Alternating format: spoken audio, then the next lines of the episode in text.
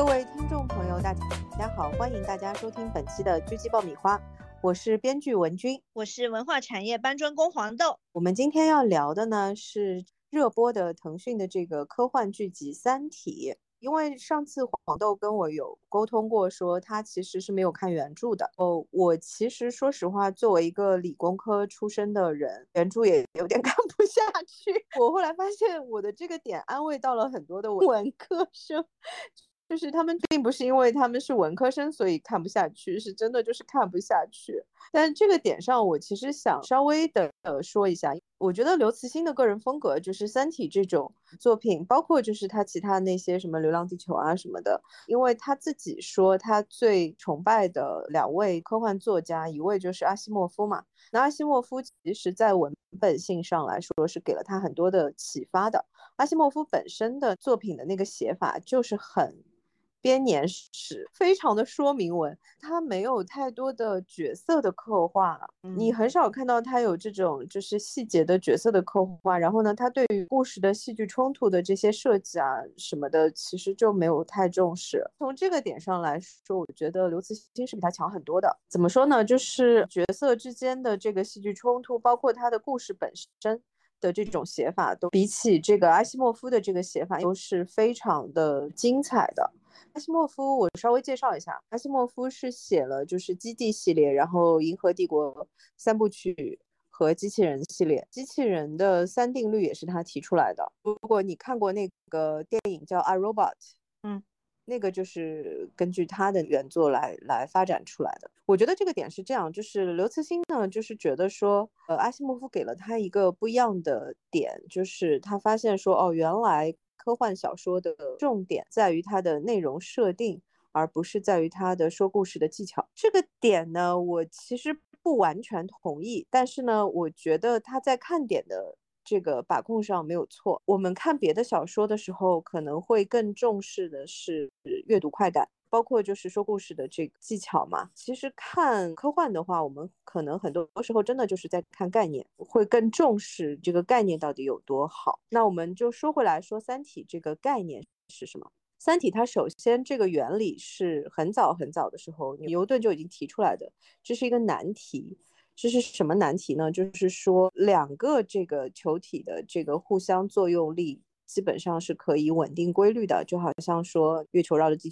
球转啊，然后地球绕着太阳转，它都是就是相对稳定的。如果你是三个球体，就或者三个物体，它如果是那个质量接近，互相之间存在着这样一种引力关系的话，它是没有办法稳定它的这个轨迹的，就是它永远是一种种混乱状态。有的时候这两颗星会比较接近，有的时候那两颗星会比较接近，就是反正就没有办法测算。那么这个就是那个《三体》这个难题的点。刘慈欣其实非常漂亮的用了这个，其实，在科学界还蛮多人知道的这样的一个难题，后来就是设计了这样一个故事。这个故事呢，就是说三体这个文明和地球文明之间的一场战争。三体文明因为他们有三个太阳，他们不像地球，我们处在一个只有一个太阳的这个银河系里面，我们。处在一个就是非常舒适的一个生活的位置，那么他们呢就不是这样，所以他们发现了地球的存在之后呢，他们就想把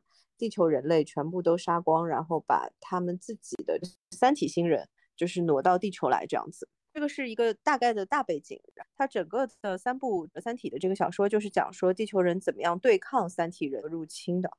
大概就是这样。那么我们先回到电视剧的部分，因为现在已经出的这个电视剧呢，是讲就是第一部的这个小说的内容。那么它原来小说其实在连载的时候不叫《三体》，叫《地球往事》。嗯，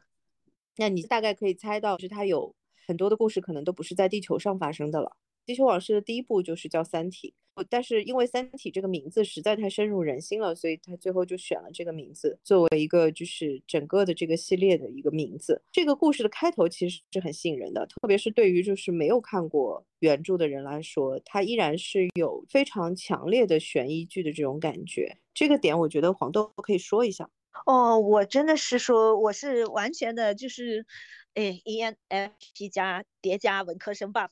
对于我来说，《三体》是真的挺友好的，因为它就是不不给你讲一些大概念，它就是一一开头就是告诉你啊，这么多物理学家死了。对，而且是自杀嘛？对对对，就然后你就会好奇，哎，怎么回事？他一开始就给你设定了一个巨大的钩子，就是说，就这么多人死了，然后可能还会有更多的人死去。他的一开始给你的背景是北京奥运会，你就明显的回到了那个时代，就是零七年。这个故事设定在零零七年，一方面是说非常生活化的这些声音和场景，另一方面你。突然间，他告诉你有个作战部，然后你就会想说：“我去，零七年是我们所有人都经历过的一个年代。”结果你告诉我，在这个时候他叠加了一个作战部，怎么会有战呢？尤其是第一集，林永健就会告诉你，所有的生活都是一个偶然。你对这个点要稍微展开一下，就是这个角色应该是叫常伟思，呃，他是一个类似于作战指挥中心的一个将军，他的身份。整个前面的这个十集都没有交代说他这个作战指挥中心到底是对抗的是谁。这个时间按照剧中角色的逻辑角度来说，他们也不知道他们对抗的是谁啊。对，这个也很有意思啊。对，这个就很有趣，就是它是一个全球性的这样的一个就是类军事组织，但是呢，他们会定期就是交流信息啊，然后去沟通，但是他是不会讲说他们的对手到底是谁的。因为其实，在这个时间，按照剧中角色的逻辑来说，他们并不知道，呃，对手是谁，但是他们知道是有一个大事儿要发生。这个第一部分的这个，就是现在已经拍完的这个《三体》的这个故事呢，是两个主角，一个是汪淼，汪淼是一个研究纳米技术的科学家，另外一个呢是常伟思的那个手下，其实，然后他是一个警察的身份，是叫史强，我看大家都叫他大史，然后因为配合这个。角色他其实跟书里面的状态不太一样，包括其实汪淼的很多的生活细节的设计也跟书里面就是有了很多的发挥的部分嘛。大使这个角色是于和伟演的，然后他演的也非常好，他把控整个的这个角色的质感就非常非常的痞，但是痞里面呢又带着这种就是正义感啊，然后是非常勇敢，就是你不说他是不是由于无知造成的？就蛮可爱的，然后所以就是他的就是昵称叫大使，你你会有一种就不不太好的联想那种感觉，就挺好玩的。我接着说悬念，你不觉得说包括大使在内，所有所有人都带着悬念吗？就包括这个开始这个将军他说的那句意味深长的话，所以他肯定有东西没有说。包括就是死去的这个杨东，杨东为什么会去死，又是一条线，大概是贯穿前面很多集的一条主线了。然后甄玉飞到底是谁的代理？他为什么会创办科学边界？这又是一条线。包括一开始就是，假如是大家没没听说过封皮叶文洁的故事的话，一开始王子文的那个出。场就是一些奇奇怪怪的呃剪辑，充满了六七十年代时代歌曲的那一片段，闪回闪回再闪回，其实也是一个噱头，就是说为什么会有这一段，对吧？所有人好像都是带着谜团的，包括大使，大使就是他为什么会被停职？其实开始他也是是给你一个钩子，就一出场的时候，其实是所有人都带着谜团的。是一开场的时候，我觉得他的那个信息走的蛮漂亮的，就是。那个还是回到那个射手和那个农场主的那个概念嘛，就是火鸡和农场主，然后还有射手的那个故事，包括科学边界，其实一直在不停的给这些科学家灌输这个东西。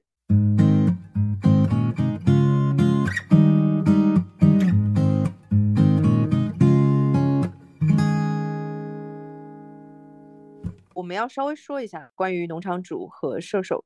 这个假说，因为农场主和射手的这些假说呢，其实倒是科学界一直都有的，并不是一个呃新的东西。他在剧里面其实是用的那个台球桌的那个打台球的那个概念来解释的嘛。这段戏是这样的，就是有一个年轻的女科学家叫杨东，也正好是在所有的这些科学家的自杀的这个名单里面。杨东呢，正好和汪淼是认识的。这个警察就是大使 史强，就去找汪淼去了解情况。汪淼就跟他说，他和杨东就只是认识，但是他觉得杨东应该不会是那种会自杀的人，所以他不理解这个事情。大使就跟他说了，说杨东的那个遗言是说物理学不存在了。就其实这句遗言本身其实就充满了这种悬念感，他的那种悬念其实拉满的，你很想知道这这句话到底是什么意思。而且全球那么多的理论物理学家都是因为这样一句话，然后就自杀了，就是有这么严重吗？到底是个什么样的阴谋？那么。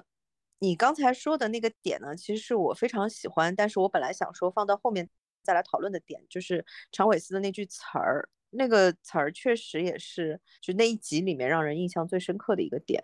就是他问那个汪淼说，他说你的人生有没有发生过重大的危机？汪淼说没有，他说那你的人生是一种意外。然后汪淼说，可是这个地球上的人大部分都没有经历过重大的危机。常伟思说都是意外。他的意思就是说，危机才是常态嘛，就会觉得他这句话就很有趣了。那到底是什么意思呢？你的意思是说，我们现在是生活在一个就是意外的幸运当中，是这个意思吗？就会很想让人知道，说他没有透露的那个危机到底是什么。它的设计是很漂亮的。第一集用了所有科学家的这个自杀作为一个一个开场的钩子，其实我觉得用的也很漂亮。到了这个后面，汪淼再去找这个杨东的这个未婚夫去了解情况的时候，就说的比较明确了，就是说拿台球说到了当时杨东在进行科学观察的时候观察到的一个现象。这个现象呢，就是要联想到我们。之前说的那个农场主和那个射手的概念，我们所有的宏观物理的观测其实都是说时间和空间的规律是稳定的，就是在这个前提之下来做所有的实验的。那么这种的稳定，它的内核是什么？我们是不知道的，我们只知道它是是稳定的。那么农场主的故事呢是这样子的，就是如果我们人类比喻成一群在农场里面的火鸡，它那个故事的开。头是说，农场主对于火鸡来说就是一种规律的出现，他每天固定的时间出现，然后来给他们送吃的。在这群火火鸡里面呢，就有一个科学家，他观察这个农场主，观察了一年，然后呢，他就宣布了自己的理论，说啊，这个人就是每次他出现，我们就有东西吃，因为这个在他的观测区间内是稳定的。结果呢，到了这一年的结尾，遇到了感恩节。农场主再出现的时候，就不是来送吃的的，是把所有的鸡都要杀掉。这是一个故事，是挺可怕的哈。火鸡科学家。那还有一个故事，就是射手，就是说，如果在某个高纬度的空间里面，我们因为现在是在三维嘛，或者是有四维的这个维度的某一个智慧生物，它里面有一个射手，它呢在打靶的时候呢，每隔十毫米就会。打一颗子弹，那么在这个靶面上面来说，这些子弹孔是稳定的，它的规律是可循的。如果我们生活在这个靶子上面，我们是更低维的生物，我们生活在这个靶子上面，那它这个人为形成的一种规律，就会给我们以为是这个世界的规律态，我们就会基于这些规律去做其他的科学研究。这个就是为什么他前面在说说物理学不存在了，所以这些科学家都自杀了嘛？其实就是这个问题。但是其实我觉得啊，就是可能理论物理学家更脆弱一些。你其实长跑实验室的嘛也还行。是我那个时候听过几个点，一个是我学那个生物科技的专业的一个那个朋友就跟我说，生物学是玄学，不是科学。因为理论物理学家是不太进实验室的嘛，他们大部分的实验是在。呃，头脑中完成的，然后他们会有很多的计算，但是他是不太会去实验室做这个工作的，他很多都是理论层面的研究嘛。嗯，我觉得是可能多去去实验室就好了，就是天天 受打击，每个小时都在受打击就好了。这个事情就是很好玩的点是说，我觉得就算是没有特别理解这些就是科学原理的观众，依然可以享受这个悬念。我觉得这个悬念是设计的很漂亮的。我突然间意识到啊，他这里对文科生特别友好，就是因为说他所有的大概念，他不是一次性全部给你的，就感觉他一集就给你说一个概念，或者是甚至说一个概念分好几集给你说，然后我就会觉得说特别友好，有种科普的感觉。是的，因为我觉得刘慈欣的本身的这个创作的风格其实就会比较接近科普，就是他的创。作本身就会非常的接近一些就是实际在应用的科学原理的东西。如果你非常接近的话，其实就会很像在科普嘛，就是像它《三体》也是实际存在的科学原理，然后那个包括那个火鸡和农场主，其实都是一都是提出的假说嘛。嗯，它这个里面用到的那些很漂亮的，包括宇宙闪烁啊之类的，那些都是真的呀。包括那个大冲撞机，呃，大冲撞机我也想说一下，那个因为是实地拍摄的，我觉得特别的棒，那个质感啊，真好看。喜欢这种就是科学的，就是可能会更喜欢那个景，嗯，就是它有一种非常朴素的碾压感，你知道吗？很巨大是吧？对。因为呃，对撞实验是没有办法的。我那个时候跟你说，我原来以为国内是没有这个机器的啊，比较无知。我原来知道，就是北欧的那个是呃机器的那个设计是这个样子的，就是它为什么要一个非常巨型的这个环来做这样的加速呢？就是因为宇宙最初开始的 Big Bang，的它那个大爆炸的那个速度是非常快的，所以就是你需要这样的一个通道，就这个通道要足够长，你加速才能加到那个速度。哎，宇宙冲撞，哎，然后我就想说，它里面所有的假说，所有的这些理论的东西，都是现实存在的，对吧？这个是他的一个个人风格，因为他认为，如果你用的所有的这些，包括实际的这些场景越写实的话呢，就是看的人就会越加觉得产生更多的代入感嘛。嗯，我我觉得比较厉害的是，他利用现有的这些理论材料，自己去编织了一个很有特色的故事，这一点我觉得非常厉害。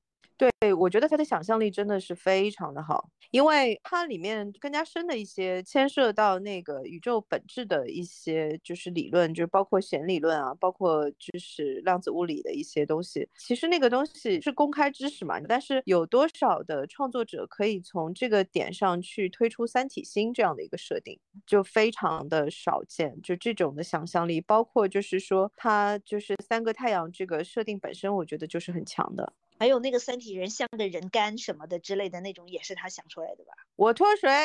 没有，那个点是这样子，那个点其实他在书里面是用的一个那个游戏，就是一个有穿戴设备、有 VR 设备的一个游戏，进去就是告诉你三体星的一个生生存状态是个什么样。他用的还是中国历史的 东西，我觉得他的文风独特的，就是他属于那种就是很多的元素混杂型的作者。嗯，然后又又很有现实感，我觉得就《三体》可能难拍的，对，因为它的理论都是有实际的理论基础的嘛，就是一旦有理论基础，就像我那个时候我们在聊《The Last of Us》的时候，同样的问题，也就是我跟你一说那个僵尸真菌是真的存在的，只是它现在没有办法在更热的环境当中去存活。它一旦可以的话，那个《The Last of Us》里面形容的这个情况很可能会出现。你是不是觉得特别恐怖？是，会觉得特别恐怖的点，其实就是因为它写实度提升上来了之后，你就会觉得特别可怕啊。这一点上，《三体》真的很不错，因为它所有的历史，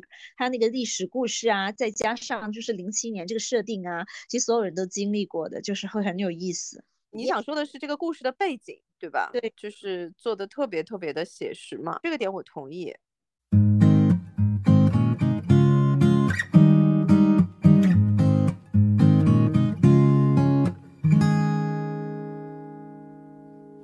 然后我看完，其实真的觉得他的几个角色的改编做的也特别好，特别就是我想先说一下于和伟演的这个角色，就是大使同学，因为原作当中大使其实没有他那么痞，就是说实话也没有他那么性格鲜明吧，应该这么说。原作当中大使是一个线索性的人物，就是他他会串联，就是第一部和第二部一直连到就是罗辑那边。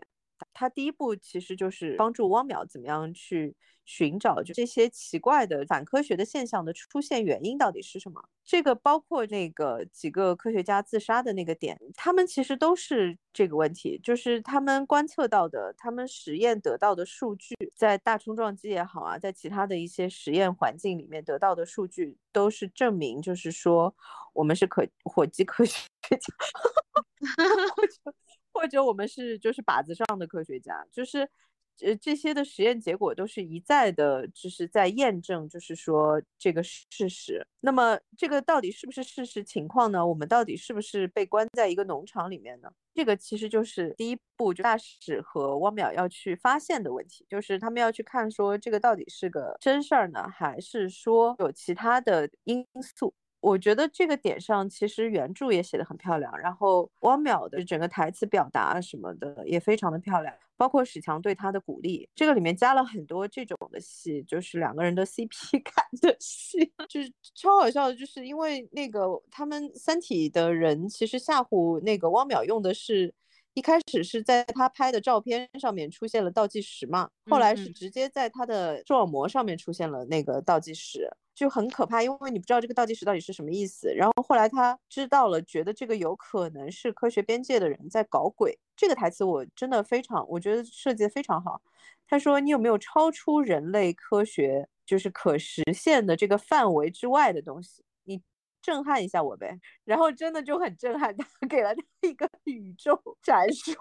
效果。但是他那个词儿还是很棒的，我觉得。嗯，他几乎就是看到了他们是怎么样来实施这个阴谋的。我觉得他是几乎看到了动机，就是你们作为一个这么厉害、科技这么进步的一个对手，给我设这样的一个反科学的这样一个情境，我挺值得，你知道吗？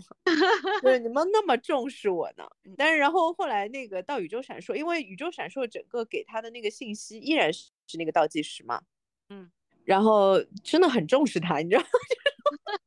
你这说的像偶像剧一样。对。这个 点上，其实我我真的想夸一下演员，就那个张鲁一啊，然后那个演那个沙瑞山的那个演员，就首先他们的科学家的那种质感，理工科的男男性科学家的那种质感真的很扎实，就是让人会觉得他就 真的就是这个角色。然后还有就是他们在看到就闪烁的那个点上面的那种表演，没有什么表演的痕迹，那种震惊啊，就是冷汗都要冒出来那种感觉，特别的棒。还有一个，他们就是一直反复的核查，到底是不是真的。那个吃薯片的那个男生，就是一直在反复查、反复查、反复查。这个是肯定的呀。嗯，我跟你说，这个其实还对理工科来说，其实很有亲切感。就是你看他的第一反反应是他的设备有问题。他说没事，我还有另外两个卫星，就就是你出现了一个异常结果，他的第一反应不是说哦我要拿诺贝尔奖了，不是的，他是觉得这个设备坏了，赶紧换另外另外两个设备啊什么？另外两个设备也是这样。哦，那是不是我们这里的系统都坏了？我 打电话给乌鲁木齐，太好笑了。我跟你说，就是经常进实验室的人都是这个反应，绝对不是说这种欣喜若狂，说哦，我要成为那个什么继那个谁之后是再次拿到这个诺贝尔物理学奖的。然后那个演员演的也很真实。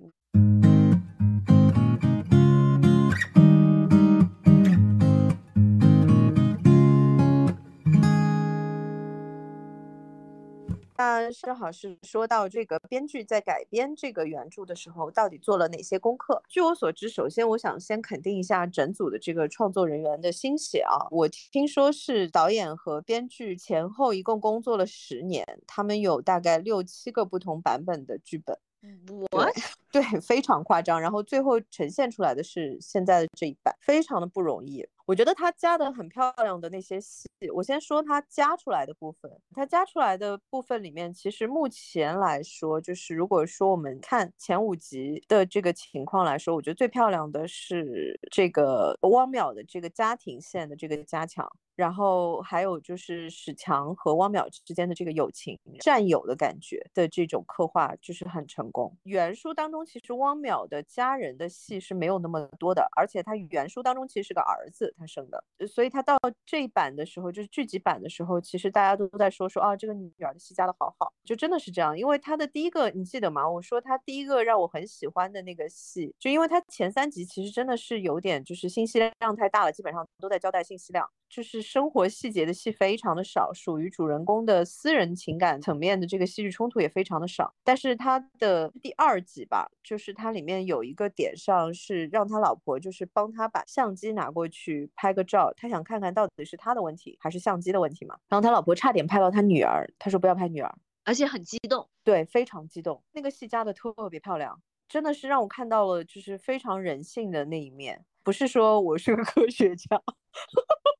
我我只有科学家这么一个身份，就是特别特别的落地。就他是一个父亲，就是无论他的专业层面或者他个人层面在发生什么，他依然是非常重视他的家人的。然后这个戏同样也是在第五集里面回了一下，回的非常漂亮。他女儿说：“爸爸，那个妈妈说你眼睛不舒服，我来给你做眼睛检查吧。”哦，那个戏真的好温情啊！哦，好喜欢。其实这个设定呢，说实话，从编剧层面来说，它是一个常规设定，其实是比较套路的，就不算是这种就是非常新的设定。但是它做的非常扎实。你记得那个也是那个《The Last of Us》里面，就是我跟你说，我有一段戏特别喜欢，就是他们两个人在车上，然后那个女孩子在给他讲各种的那个双关的那个冷冷笑话嘛。哦哦哦，那个女孩子笑得很开心，然后包括就是那一集最后两个人晚上已经躺下了，然后那个女孩子又说了个冷笑话，然后就把她逗笑了嘛。啊，对，这种的戏我觉得真的是很棒的，因为整个就是说汪淼的重新振作，因为他看到了宇宙闪烁之后，他确实是被就是打击到就是几乎一个绝望的状态。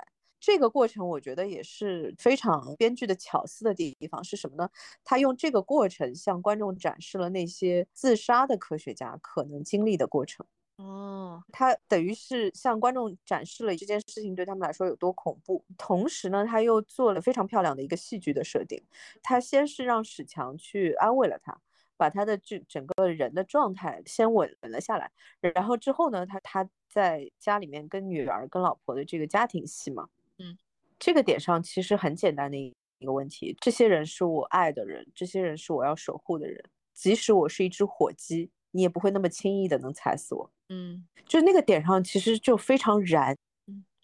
这是不是也算是一个编剧套路？就通常都是。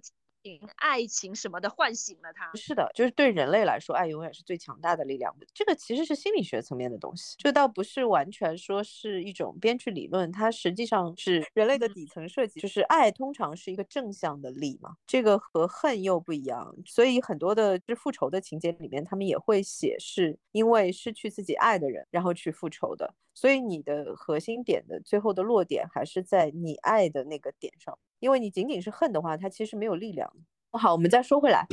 他虽然是个套路，但是我觉得他用的非常漂亮。然后他之后又用了一个套路，就是他女儿说让他爸爸去他学校给给他们介绍那个物理学的那个原理嘛，牛顿三大定律。这个真的是刘慈欣老师个人审美有没有那么强烈了？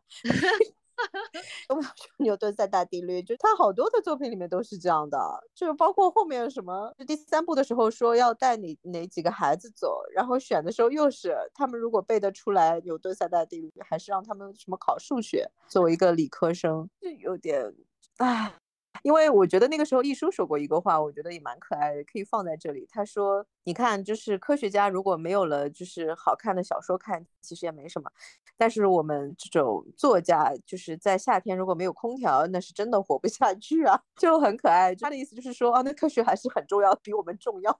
好，我们继续说下去，让他去解释这个自由落体嘛。”他是拿了一个网球和一个铁球，如果他们在同一高度掉下来的话，谁先会落地？给孩子们解释物理学的原理。他在这个点点上其实就是下战书了，就是他在好，你们不是想告诉我说物理学不存在吗？哦，他在这个点上选了一个物理学原理去说，我觉得他是故意的。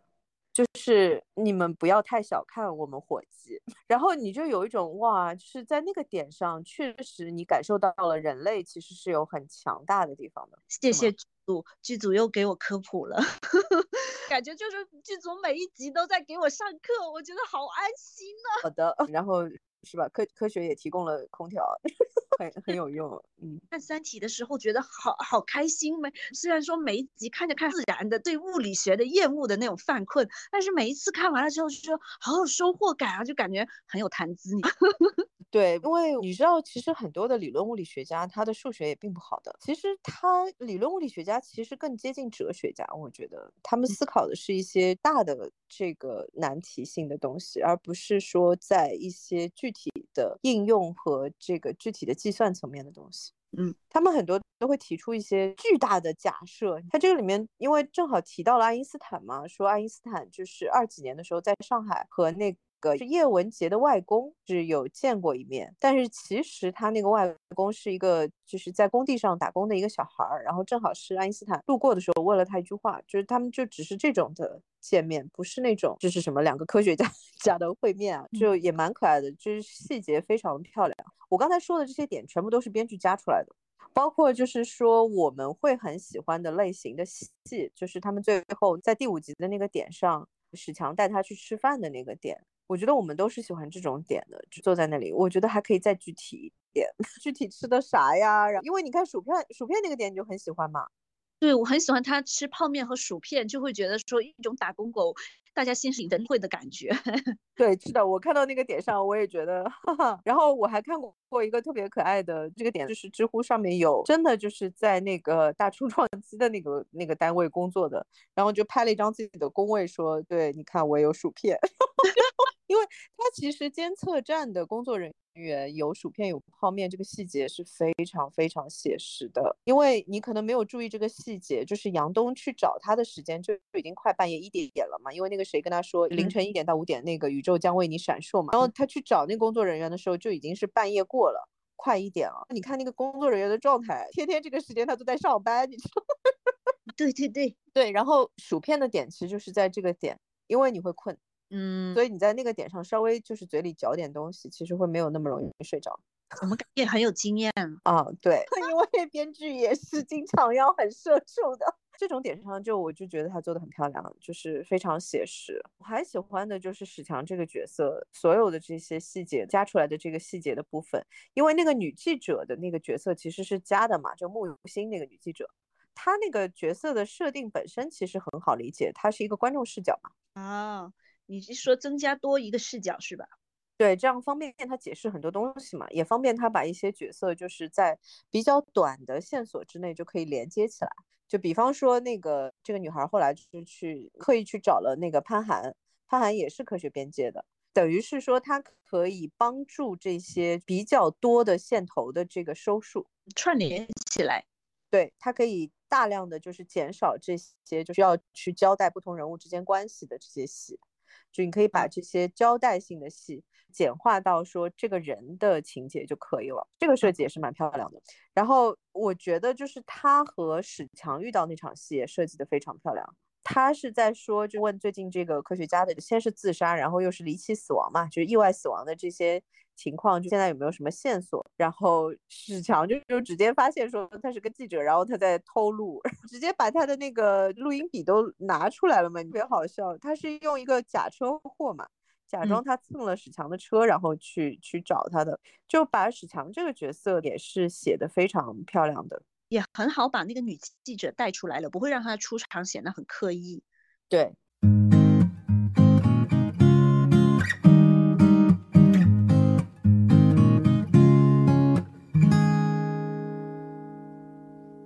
我还想说一下的，史强这个角色的细节戏真的做得很漂亮，于和伟的表演也真的非常的到位。看完一年一度喜剧大赛他那个社恐的样子之后，再对比 他这。皮痞，然后又感觉一一看就没有好好读书，没有什么文科气质。对，你说就完全不是一个人。你说我看他那个在喜剧大会里面那个状态，真的就是一个文弱书生的那种感觉。嗯。啊，然后我在看到史强的时候，我真的就是震惊了，中气十足，就很痞很痞，然后这种就二流子的感觉有点，然后就是那种说话，然后就那个胆子也大的不得了，而且就是以我没有文化骄傲，突然间觉得是他被停职是很正常的事情，感觉他是会打破一些惯有的做法的一个人。对，这个角色的设计真的非常的漂亮。而且非常的接地气，原文当中真的不是这样的。但是你看他逻辑又是说得通的，他所作所为什么的，是是吻合的，就没有一些违和的地方。是的，是的。他和那个汪淼的整个的 CP 感也做得非常漂亮，而且不是那种的 CP 感，就是两个人非常强烈的这种占有感，在就是前五到就是前八左右的这个设计就全出来了。我觉得唯一我想稍微说一点点吐槽的点是，他们进游戏的时候，史强竟然管汪淼叫淼淼，我有点 受不了。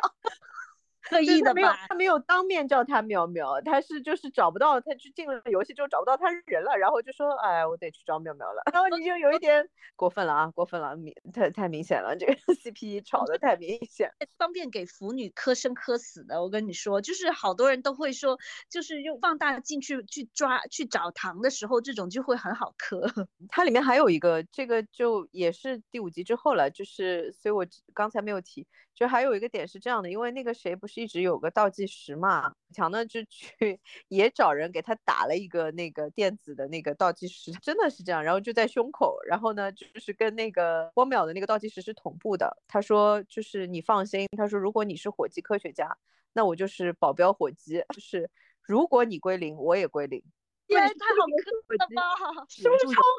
超级 CP 有没有？请问这是原著有的吗？当然没有啊，我觉得嗯加的好，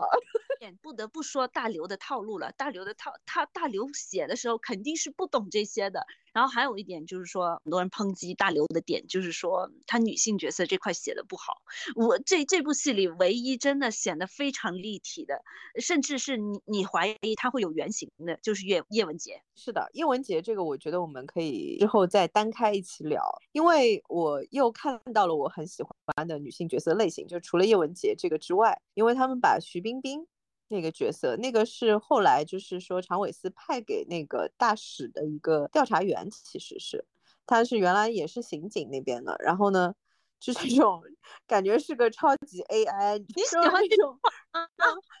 嗯，就是，然后就是面无表情，然后就是很冰冷那种感觉，然后名字就叫徐冰冰，就很搞的，你知道吗？然后就是那种他派给了他就是超级大的一个工作量的一个工作，然后还包括就是要把一个新的办公室就完全收拾干净嘛。结果他真的就是一天之内做完了，把所有人的资料啊什么都给了他，然后又把地方全部都已经收拾好了嘛。等到他回来的时候，然后他就有一点不太敢 说话那种感觉，就因为演的很好，他这么流气的一个角色就。看到这个女的，她有点嗯，然后又要强强行表示自己没有心事，没有，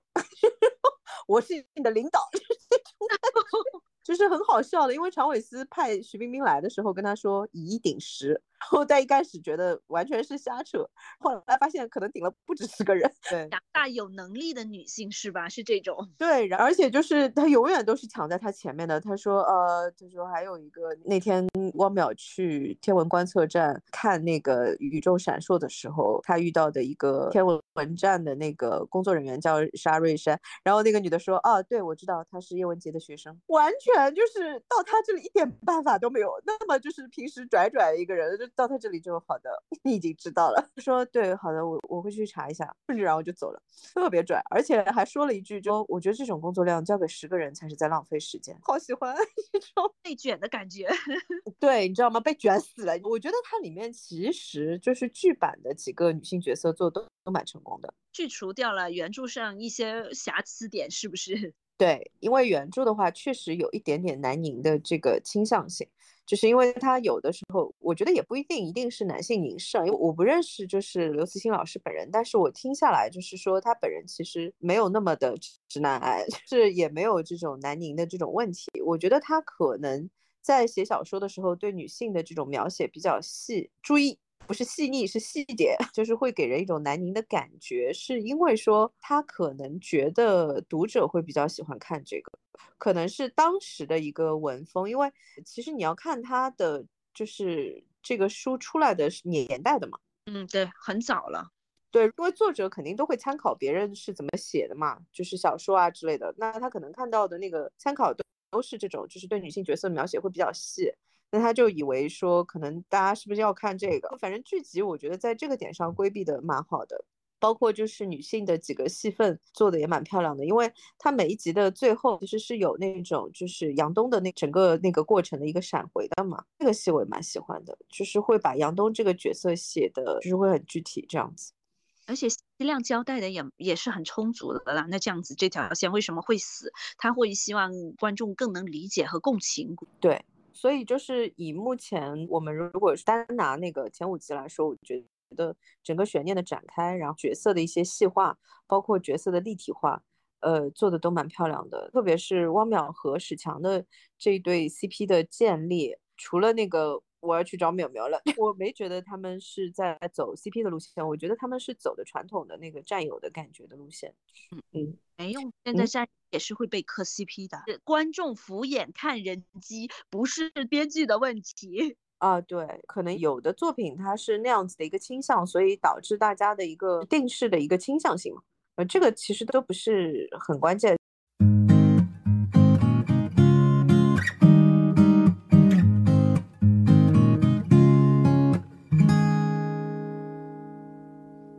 我觉得看《三体》的话，其实它的看点是这么几个。首先呢，他把一些看起来比较高深的物理知识，用一个非常就是简单的、直观的一个方式呈现在观众面前。他又把这些物理知识所产生的这个情节，由这些物理知识推导出来的这些情节做得非常的漂亮。这个其实就是刘慈欣我觉得非常强的一个地方。我个人真的是觉得他的故事性比。阿西莫夫是要好很多很多倍的。阿西莫夫那个我真的是我已经跟你解释过了，我真的是看不下去，救命啊！因为就是基地的美剧我也看了，然后基地的原著我也看了，然后原著我真的是只看到了大概第一本的二分之一吧，我实在是看不下去。我在看一个说明文，然后我也跟你说了他那个最后的问题，那个那个是个什么小说吗？这不是在开玩笑，没有角色的，唉，呃，但是。就是要承认他很伟大，就是说他开创了很多的不同类型，给后来的那些科幻作者很多很多的抓手。对，包括他的那个机器人三理论啊之类的，就是这个都是给到就是后来的那些是写科幻题材、拍科幻题材的人很大很大的这个灵感嘛。嗯嗯。但是我觉得其实刘慈欣的话，我在这个层面上来讲，他的整个故事是比阿西莫夫要强很多的。就我们刚才聊下来的。这堆你就可以感觉出来，他的原作其实比较弱的点，是因为他的文笔确实和阿西莫夫有像的地方。他的设计，我觉得是比阿西莫夫要强很多的，就是他是真的就是有人性的那些大冲突的东西，有所有人物命运的跌宕起伏的这些东西是有的。而阿西莫夫呢这一块非常的抽象，写的是个人类群体，你可以看一下，就大概知道了。他不太写具体的角色的。他的具体的角色都比较模糊，他把人类的就是在可能几十万年里面经历的一个过程写得非常的细，然后非常的波澜壮阔，这个还是蛮漂亮的。三体从这个层面来说，其实叙事的节奏和它有点接近，因为也是时间跨度非常大的一个叙事嘛。我们现在还在看第一部，所以还早，它加。速度还没有起来。那这样看，我觉得大刘其实算算解开之前之前那一版电影版不知下落的啊。你看，就是说《流浪地球》啊，还有就这这次电视剧《三体》，我觉得他算是一个改编运还蛮好的作者了。就是说，其实都是靠谱的团队，而且都是大阵容。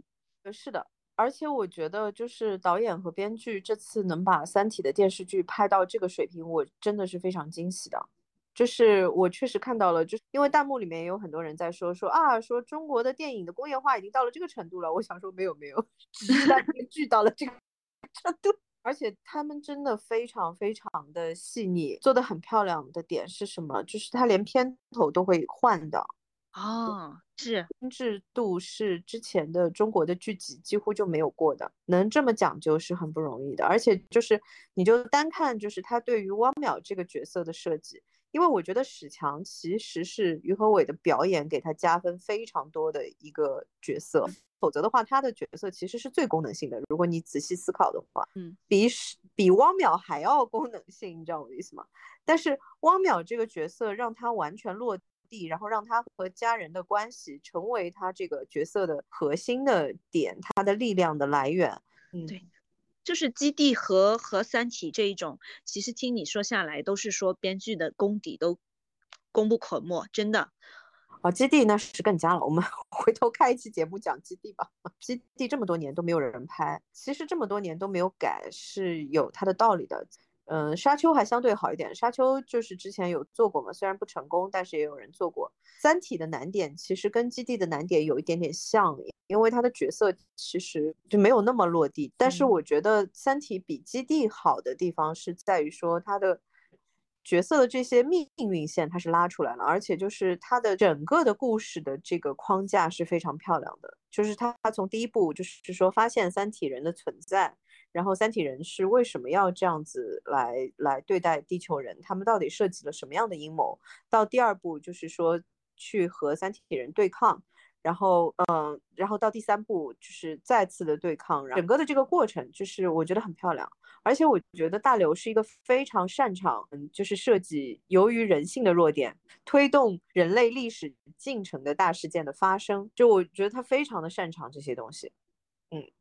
嗯，你这样一说，我就想到推动人人类历史进程的，这这是人类的弱点，很想说叶文洁。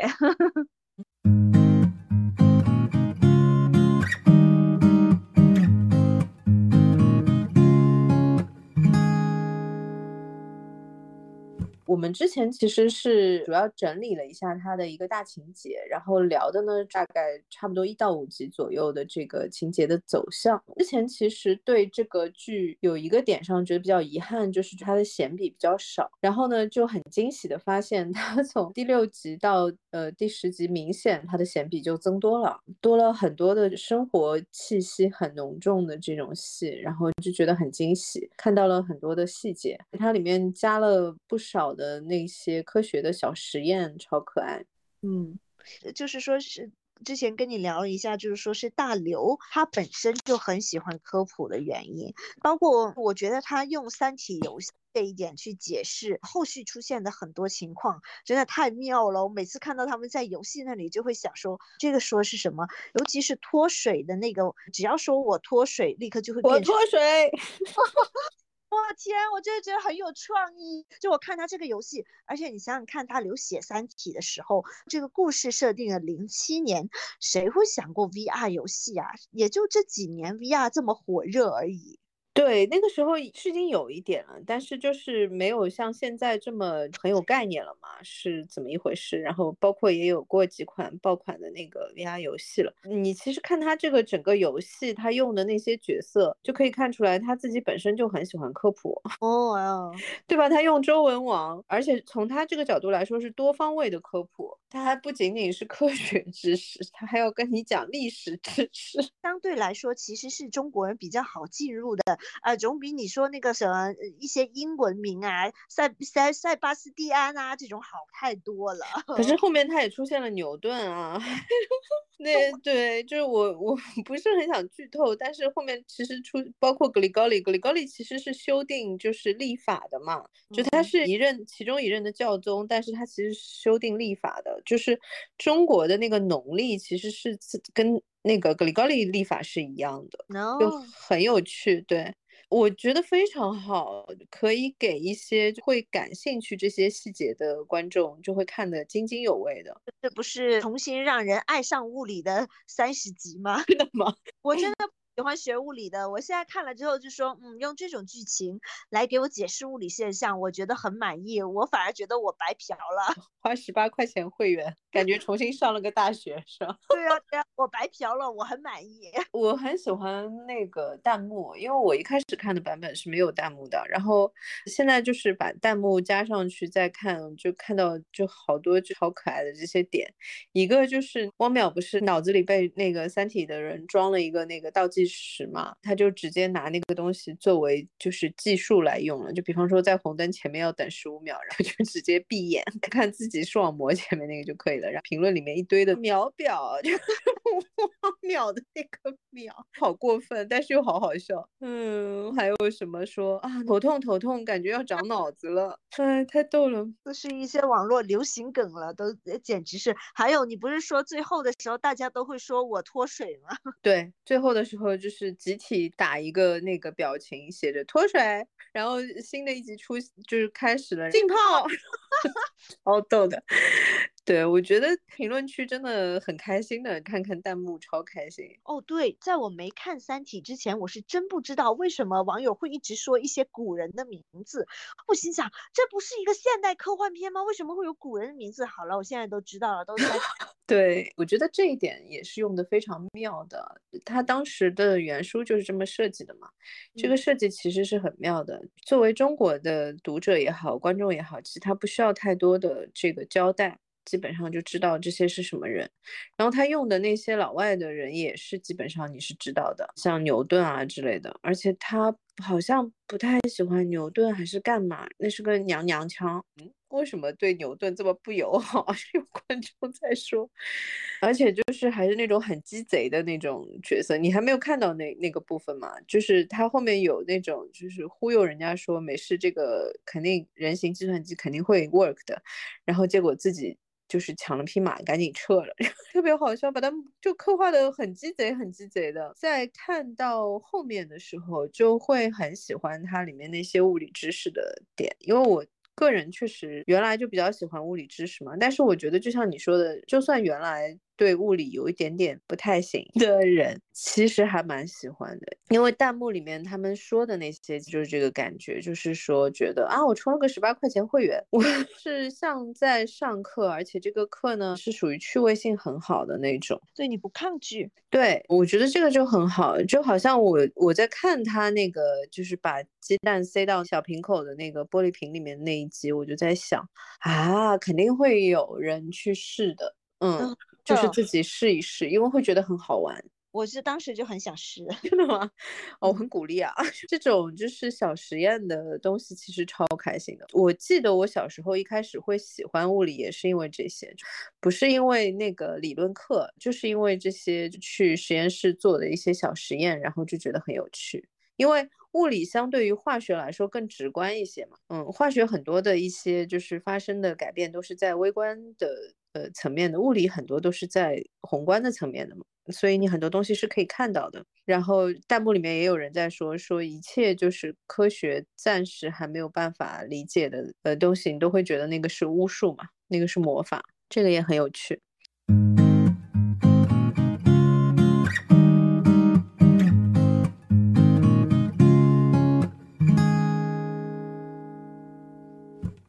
稍微说一下叶文洁这个角色，这么快要讲她了吗？我还想以为是她，她留到最后做大杀招呢。肯定要讲了，因为之前的几集其实王子文的那个戏还没有那么多嘛，到了这一部分，其实他的戏就开始多起来了。哦，我觉得他真的好适合那个造型，美的，嗯，美的不得了。他始终有一种是十几二十岁那种，就是眼神中带着一点点叛逆、倔强的那种女性的角色。哦，你你不会想到她是一个孩子的妈，你不会想这些东西，你就会觉得说她的状态跟她她演的这个人物是值得你信服的。哦，那是，他给我的感觉就是眼神里面有一种清冷。稍微交代一下，因为他当时去到那个农场的那个状态是说，他的妹妹、他的母亲都已经等于是背叛了他的父亲嘛，然后他父亲也已经去世了嘛，等于是那个时间点上，他其实受了蛮大的打击的，但是他的那种眼神，就像你说的，就是很有力，那种不愿意服输的眼神。而且就是非常清澈，我看好多弹幕都在说说好美啊，我在想，事实是好美。其实主要还不是说好看不好看的问题，是一种力量感。嗯，显示不一样的女性的美。对，然后再配上陈景去演她就是老年的时候的那个状态，哦，我觉得他们那个配合太漂亮了。然后呢，陈景又是比她要冷的感觉，就是很好看。嗯，我觉得是说很感谢，就这个时候有《三体》这样一部剧，会让很多你可能学物理或者是学理科稍微有点有点泄气的女孩子，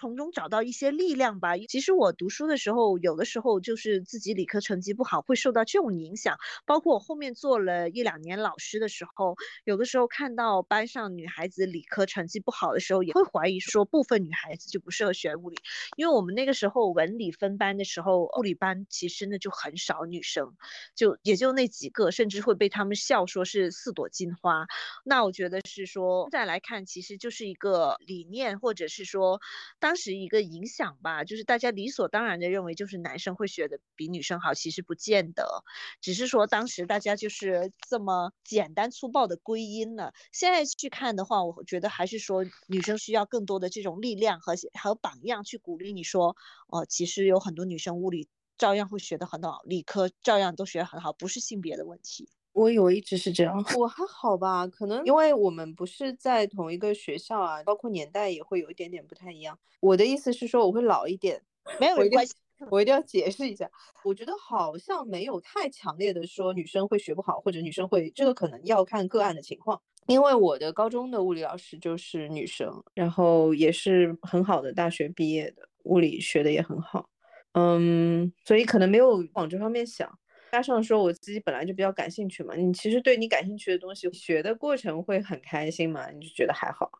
物理我觉得是蛮有趣的一个点，因为我那个时候有看一个不算特别有名的叫《穿越虫洞》，Morgan Freeman 做的一个。纪录片的系列，它讲的都是非常边缘科学的东西，比方说人到底有没有灵魂这件事情。他做的那个案例都是很有趣的案例，比方说是有一个科学家，他自己本身就是研究神经学的，他有一次好像是感染了某一个病毒，然后形成了脑炎，当时为了治疗他，就把他放在一个昏迷状态下，就为了防止病毒影响他的那个大脑，是我不知道是麻醉技术还是什么，把他放在一个昏迷的一个状态之下，然后他是当时是昏迷。迷了很长时间，他说他确实是有那种仿佛是灵魂就要离开身体的那种感觉。他有很多的这种不同的案例嘛。当时就是去上节目的时候，人家问他说啊，你那么热爱科学，为什么没有？他说没有，我没有热爱科学，我只是喜欢物理。你觉得这不是一件事儿吗？就就是这种感觉。我觉得就是不要去定义它，特别是在更年轻的时候看到《三体》，其实真的很开心，因为确实就是我觉得会给很多人增加对于物理的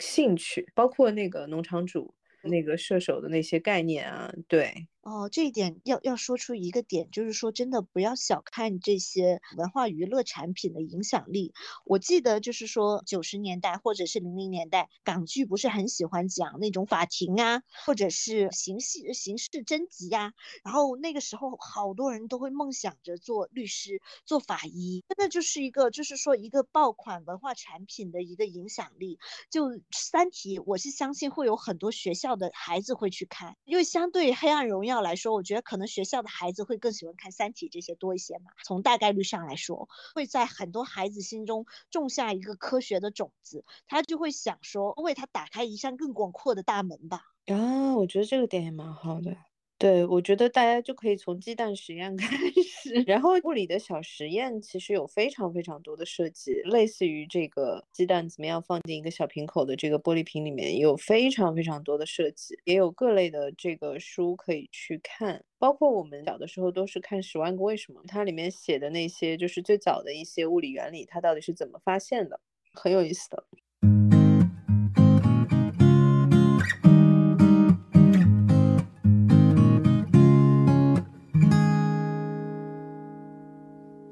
我们稍微再回过来讲一讲，就是剧本身嘛。嗯，我觉得就是整个的这几集给我的感觉，一个就是那个叶文洁这个角色的整个塑造非常的有惊喜，就特别是子文的戏上线了之后很好看，不仅仅是说呃她长得怎么样的问题，就是整个的戏特别的扎实，很像那个年代的感觉，经历了那些点。之后的他就是既有那种就是说压抑自己啊，然后就尽量不要有情绪反应的那种感觉，但是呢，他又有那种眼神当中的不服输的东西，我觉得就是拿捏的非常准。然后我觉得史强和 汪淼的这个 CP 感依然没有减弱，怎么说呢？当然也是个好事。我觉得有磕 CP 的应该会觉得很开心，但是我觉得比前面稍微的少了一点。徐冰冰的那个设定，我觉得在这几集里面也是很有意思的，因为他就管他叫十个人嘛。哎，话说。话说，嗯，我不知道是大刘他本身是这样设计，还是说这个剧是这样设计？你有没有觉得说，就是每一集就隔几集就开始放一批新的人出来？例如说，第二三集会出一个。新的人物，就例如说是呃杨东他的男朋友啊，到现在例如说是第五六七八这一块又又出出了一个叶文洁的学生啊，然后等到第九十十一这一块，然后就是叶文洁的青年时期遇到的一些人也陆续的登场，我就感觉他放人放的很有规律，不会出现一些密集的一群人出现在同一集里。我觉得一个是跟他们最终决定的这个叙事节奏有关系，我稍微。说一点，它的大叙事线，我觉得它的大叙事线做的很漂亮的，因为呃，其实第一部就是有这么几个大的信息点嘛，就一个当然就是开头的这个科学家的自杀嘛，然后就是说他进入了科学边界这个组织之后，就是有很多，因为他就去查这个科学家的这个自杀案到底是怎么一回事。进入了这个之后呢，就拿到了那个三体的那个游戏，然后游戏的这一块其实也是原作当中就信息量非常大的一块。然后呢，就是叶文洁他的个人经历的这个交代，就是包括他在农场的时候，包括他后来去了那个红岸的时候的这个交代，一直到最后。查出来，其实他们的对抗的那个对手其实外星人嘛，嗯，然后要怎么样在第一步的这个点上就先去做一个反抗的这样的一个行为，所以其实他的信息量很大的。然后呢，他又做的就是很有节奏感，就是像你说的，他其实是配合他的这个整个的叙事的节奏做的。就是他在差不多前十集的时候，基本上就是把这个游戏的事情、科学边界的整个组织到底是个怎么一回事啊之类的，就是慢慢慢慢在往外扔嘛。中间十集其实就是要交代叶文洁的整个前世，这是为什么你会看到在差不多六到十的时候，特别是靠后一点，王子文那个角色，就年轻的时候叶文洁的那个角色的戏份就开始多起来了嘛。嗯。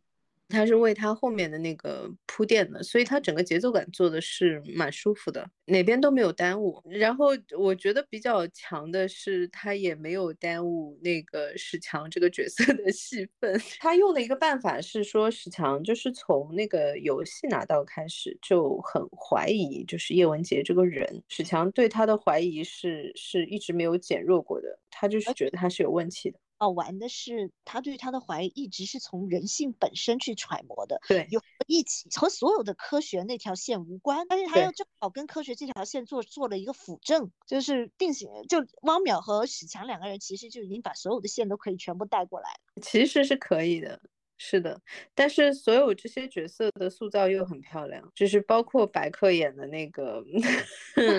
叶文洁帮他誊写了一封信嘛，他当时在说那个环保的问题，那个其实算是很早期的，就是国内开始关心环保问题的一个人群了。呃，我就先不剧透了，因为后面其实那个还蛮好看的那个戏，虽然很悲惨，但是很好看。比较好笑的是，观众看到白客演的那个班木林那个角色出来的时候，观众都在说说啊，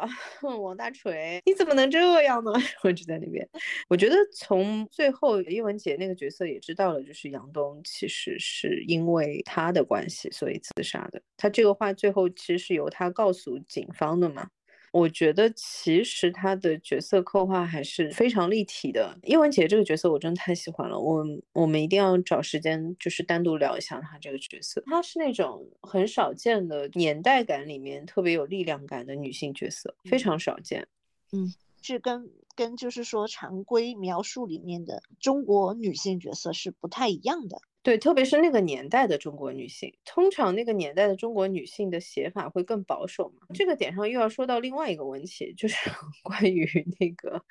汪淼的老婆这个角色。哦，这个太工具人了。他女儿刻画还蛮好的，整体都蛮漂亮的。因为后面还有什么史史强带带他去接女儿放学啊什么的，就还有这种戏，就都蛮好看的。他老婆那个角色 实在太工具了。他医生，他老婆作为医生那个专业很厉害的一面，只看到了一个天天伺候老公做饭的，然后就带小孩的一个角色。呃，对，就基本上都是这种，就是汪淼回到家，然后他已经在家了，或者是饭已经做好了，让他过来吃一下。这我觉得就不如把他写死吧。因为我觉得我也理解编剧很难给他加戏，因为他的呃整个的戏不在主线里面嘛。他其实确实是非常辅助性的一个角色，这个点上还会显得那个沃淼好像有点渣一样，因为他一开始的时候其实铺了那个点，就是说沃淼那个时候会拍杨东的照片，其实就是蛮喜欢他的。对他们后来对这个角色的解释是说，汪淼其实是觉得她是自己的，就是类似于这种什么缪斯女神那种感觉。我在想，什么女神，就是喜欢人家，不要洗白了，就是喜欢人家。所以他老婆那个角色在那边呢，会有一点点尴尬，但是呢，又有一点显得汪淼有点渣的感觉。嗯嗯。我觉得其实如果是我的话，我可能就会把他写死。但是呢，写死也有其他的问题，就是他和女儿的这块戏其实是需要他老婆的戏在的，就是以他女儿的这个年龄的角色，因为他们现在做的整个的汪淼的这个角色的框架，其实他女儿的戏是非常重要的嘛，很多时候都是他女儿在显示，呃，他为这个地球去 奋斗的原因是，就他很多时候是这种等于是角色的锚这样子，所以就是他女儿的戏是肯定不能去掉的。那你也不可能把女儿做的那么工具嘛，女儿就是这个年纪，难道就？她不用带孩子吗？就是因为你看她的整个的戏，就是不停的就是一会儿又要去游戏里面去去查，就是《三体》到底是怎么一回事啊？一会儿又是他自己有那个纳米飞刃的那个研发的问题嘛，偶尔还有一些就是什么要出差啊，要要干嘛这种的事情。所以就是你如果把他老婆写死呢，就会产生一些其他的功能性的问题。你看也是很难的。嗯，是。因为你又不能把女儿的角色去掉，但是你可以多加两个闲笔嘛。你是 又要又又要又要聊狂飙了是吗？那个大嫂的写法就很好嘛，对吧？对，哎，真的是。不知道说啥好，反正就是目前来说，还是这部戏还是有可看性的啦。对，我觉得如果把他的老婆改成研发方向的同事啊之类的，也可能可以考虑。对，就现在的话，是因为就是他老婆整个这个角色的设定里面，跟他的连接感就比较弱嘛，跟主线连接感比较弱，就很难很难改。那整体上都很不错了啦，个非常高质量的剧，而且这个拍摄水准真的让人太惊喜了。特别是我已经看到后面红案了，红案那一段拍的真的哇，我觉得就是又看到了中国那个电影工业的希望。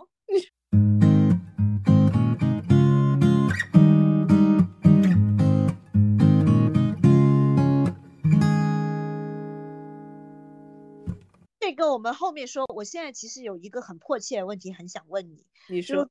Netflix 不是买了它的版权吗？是 Netflix 还是啊亚马逊还是哎 HBO 啊？反正就是像是 HBO 吧，就是他们买了《三体》的版权，我很想知。欧美这边要怎么改？第一，六七十年代那段历史，他们完全没有办法理解叶文洁为什么会变成这样的人。第二，就就是又是历史问题和人的问题，就是说，呃，HBO focus 主要的是在欧美观众，那他会不会把这些人本地化，就是弄成一个白人或者是老外的故事？我真的很想知道 HBO 会怎么改。他们是用的几乎全老外的演员。之前已经有卡斯的那个单子已经出来了嘛？我先说一下，就是说关于这个文化理解，因为我那天跟你说，其实